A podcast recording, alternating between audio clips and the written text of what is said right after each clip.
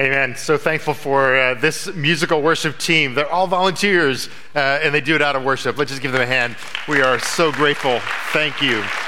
The worship really comes across. And I love that last song. Uh, that became the abolitionist anthem, Chains Shall He Break, written in 1850. And I just love that uh, this church goes back three, almost 300 years uh, and was part of the abolitionist movement. That is such a powerful meeting of the darkness with the light of Christ. And that's what tonight is all about. And that's what I want to talk to you about for a few minutes. Uh, the light collides with the darkness, and the darkness cannot overcome it. Uh, those are the words from John's gospel I want to draw your attention to, but they explain a lot of things, not only about the narrative of the Bible, but about this season. So let's just look at them from John chapter 1. This is about Jesus Christ, and it says, In him was life and that life was the light of all mankind. And then, if you would read with me verse 5, this is the text I want to open up to us. The light shines in the darkness, and the darkness has not overcome it. Uh, this explains a little bit something that I've, I've, learned about Christmas. It is the, the best of times, but also often a time that is hard. It is a time of lightheartedness. It is a time of heaviness. Uh, it, it's the most wonderful time of the year and the worst. I, you know, some people go all out crazy. The craziest story I heard about decorating a house uh, was every single room was decorated, uh, but when you went into the bathroom, uh, and there were men in this house, obviously, there was a motion detector toilet seat cover, Santa Claus.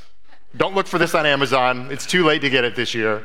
Uh, but um, when the seat was up um, and detected someone standing in front of the commode, Santa went, ho, ho, ho. But if the seat was left down, Santa went, no, no, no. and that was the motion detector Santa. And I heard that story with people laughing until they were crying about this sweet, proper Episcopalian church lady who decorated her bathroom this way but I heard that story at her funeral. I heard that story through tears of laughter and tears of sadness. And here is, here is the truth. Um, it used to mystify me, honestly. Like, I would wonder as a kid, because so many people made an effort to make Christmas special, I'd be like, but why is grandma crying over there? Why is, is the one who's bringing so much joy also sad? And it took me a while to realize uh, first of all, what was going on. It's the most wonderful time of year because God is with us, but it's the most miserable time of year because it makes poignant and real and felt those who we're without. And this verse in John tells us that Christmas is not about somehow becoming good enough that we can outweigh the bad, but Christmas is, is about a collision course where light enters into our place of darkness and light conquers it. It is the most stark eyed, realistic view of the world, though it has all this magical joy, but it is realistic because it is the only counterpunch. It's, Jesus is not the consolation prize for darkness, He is the counterpunch and the conqueror of darkness. Uh, some of you know, I just was on a, a 15,000 mile errand to bring encouragement to a part of the world where the church is mighty but very small. It's 2%.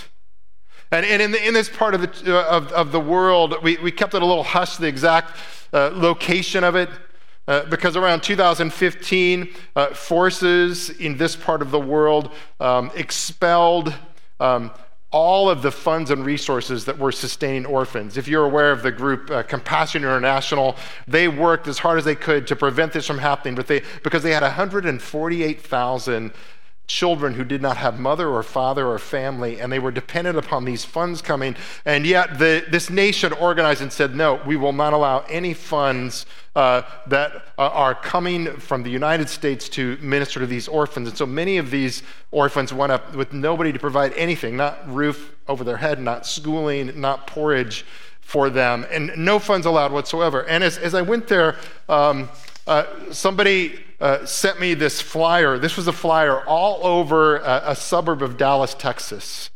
And it said, Gala Annual Dinner Fundraiser.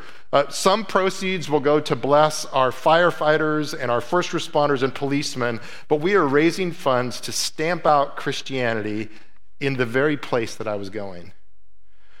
We won't accept funds to care for our orphans from the United States, but we will accept funds to stamp out a fledgling movement of Christianity. And my friends, that is an apt description. There is no other name so opposed in our world, irrationally and in darkness, like the name of Jesus. He comes, and, and there is this sense of knowing that um, he is on a collision course with all that is of darkness.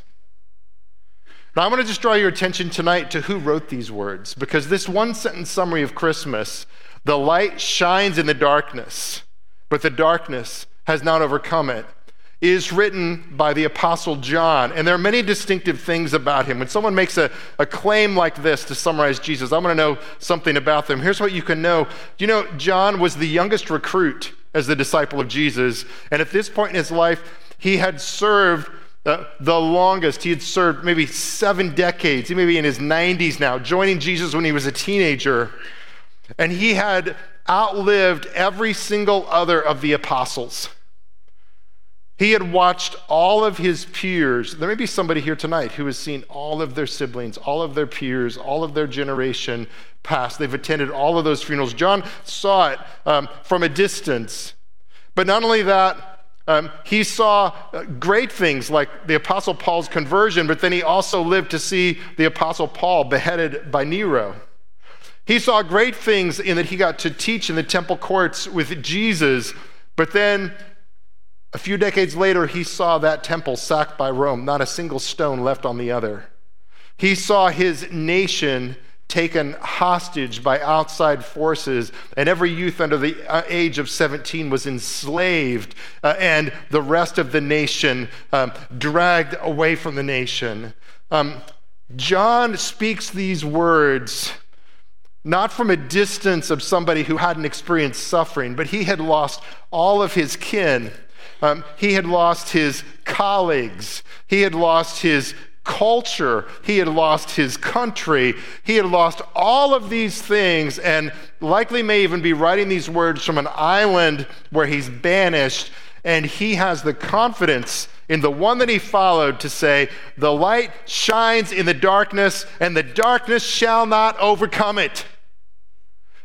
I don't know what losses you may have suffered over the last year or two years or three years, but I, but I learned not to um, try to glide past Christmas and either uh, just focus on what's frothy. And I've learned not to resist the losses and griefs, but I've learned the best way to deal with that. And, and, and from this verse is to, is to stare in the face our losses, to thank God maybe for what we've had but then to pivot and focus on the one who is more than equal to what we've lost and grieved.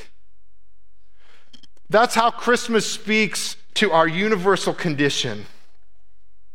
And, and John writes these words as the prelude to the biography of Jesus. Uh, John's biography, in many ways, has been one of the most influential, certainly one of the most influential biographies of all history, 20 pages long.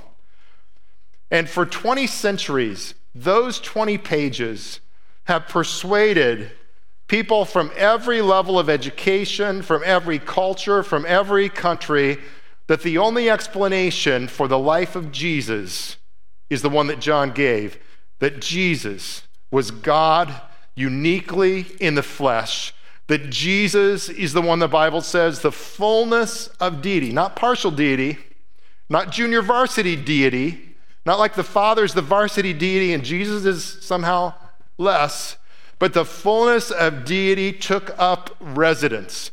In the words of John Wesley, our God contracted to a span, incomprehensibly became a man.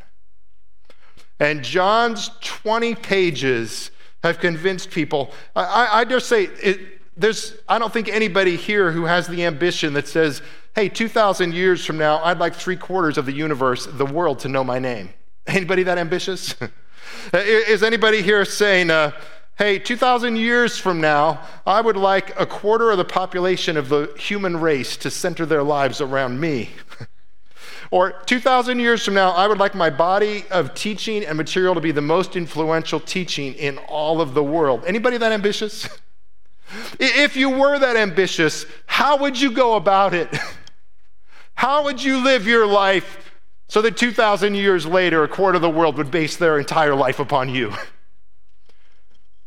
And if you were going to make up a figure, how would you make up a figure that people would then base their life and be willing to die for uh, 2,000 years later? Impossible. Jesus Christ is, is the explanation, and he, and he comes as the one who it says, In him was life, and the life was the light of men. This very idea that Jesus was life speaks of, of also his claim when he was uh, describing himself in John. He described himself as the great I am, speaking of of the name that was unmentionable. You know, the name I am is the name God gave to Moses when Moses said, Who shall I say is, is speaking to me? And God said, I am that I am from the burning bush. And, and Jesus, seven times through John, said, I am. I am the good shepherd. I'm the resurrection and the life. I'm the bread of life. I'm the way, the truth, and the life. I am the light of the world. And, and he even said, Before Abraham was, I am.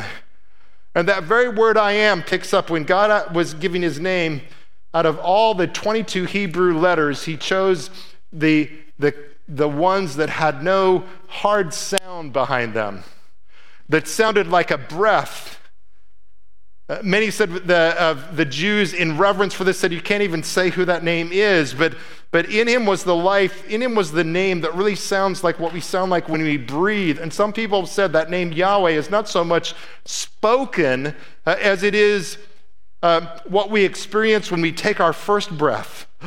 yeah. And that Jesus, in claiming that that is his name, was in a sense showing that he is the God who originates all life. There is no, no predecessor, there is no successor for Jesus.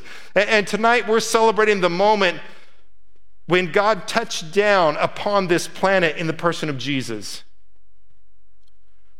One spoken word artist puts it this way, and I, I, love their phrase for this. It says, he asked the question, he says, Was there a moment known only to God when all the stars held their breath, when all the galaxies paused in their dance for a fraction of a second, and the eternal Word, who had called it all into being, went with all his love into the womb of a young girl, and the universe started to breathe again, and the ancient harmonies resumed their song, and the angels clapped their hands for joy. Jesus' claims are unparalleled. There is no parallel to Jesus. You know, in, in, in other categories, you can claim a, a parallel. You can say Muhammad Ali. You can say, someone say, yeah, but George Foreman. Or you could say, uh, I say LeBron James. Somebody else can say, well, I say Michael Jordan. Uh, somebody else can say, you know, I say Tupac Shakur. I say Jay Z. Uh, or, or, or, maybe, I don't know, you want a little culture? You could say, I say uh, Isaac Perlman, and you say Isaac Stern, violin, right? Or, or I say Luciano Pavarotti, and someone else says, but I say Andrea Bocelli. or, you know, or, or, or, or kids, you know, you can say, I say SpongeBob, you say Rugrats. I say Chick fil A, you say Popeyes. Now I'm getting some of you. but if I say Jesus, there is no answer to Jesus. There is no one who can dwell in the same stratosphere of our conversation, no one who has ever come close.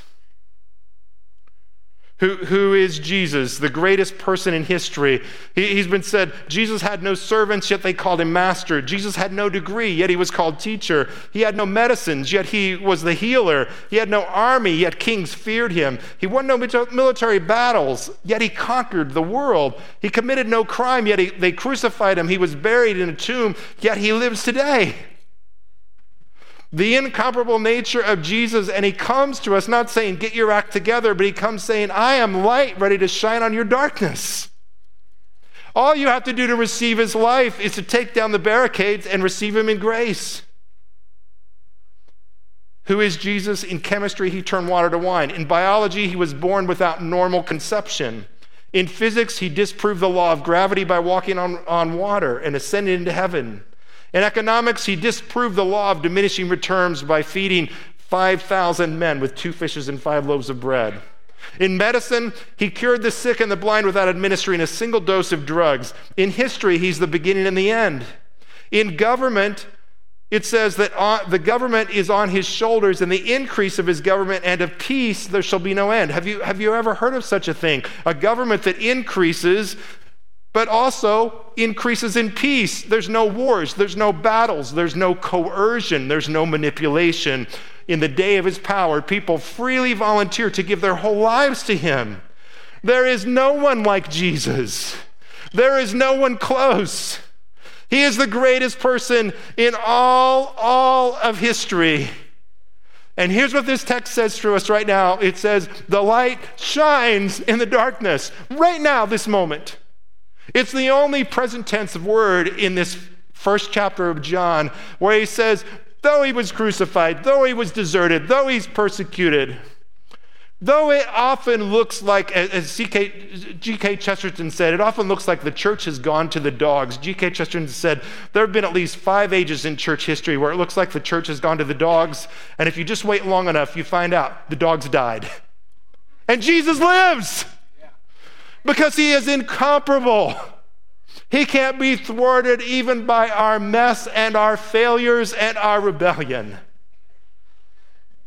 And right now, According to this great text of Scripture, Jesus Christ shines in our darkness.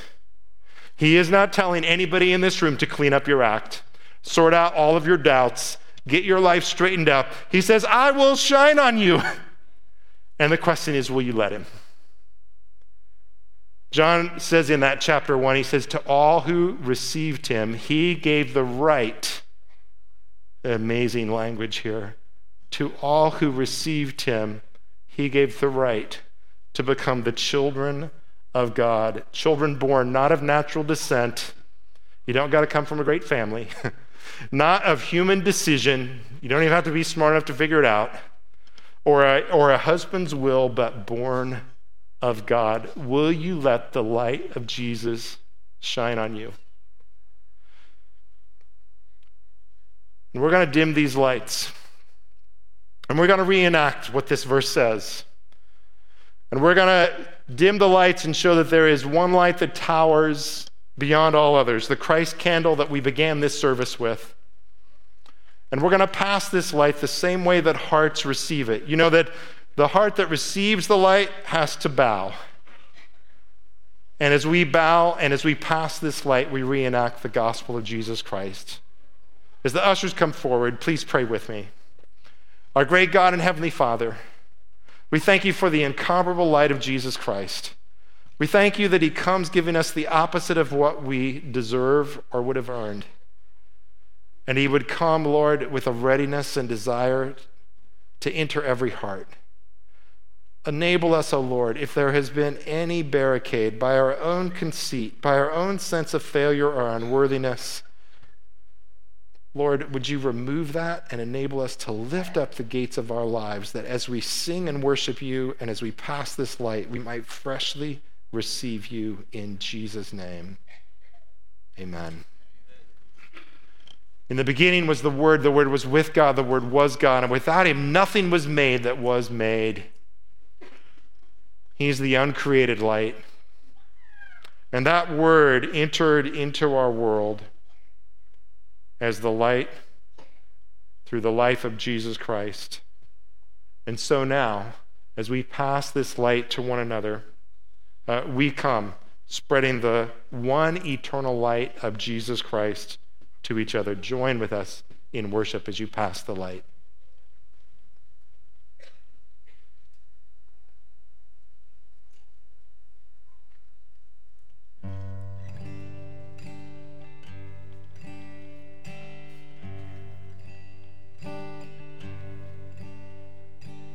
Silent night, holy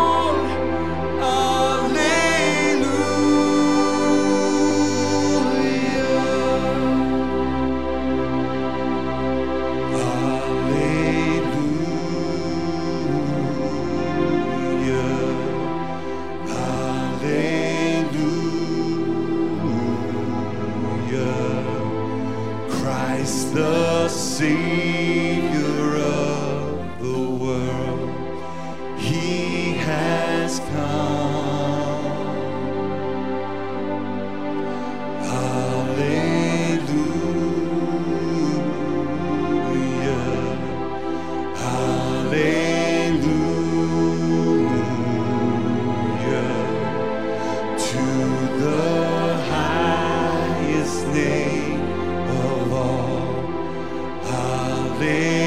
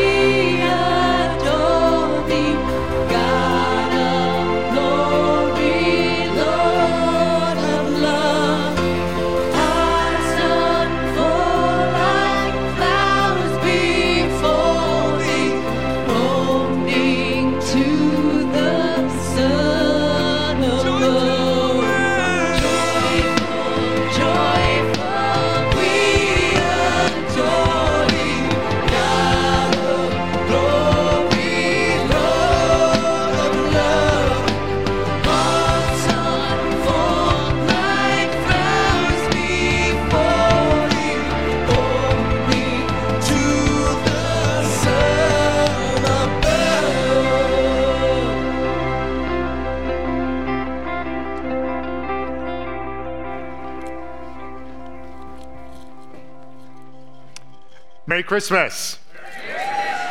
You can gently extinguish these prop candles and leave here by lifting your hearts up to the one who truly is the light that is more than the match for all the darkness. And let me place this blessing upon you. So lift up your hearts and receive this benediction.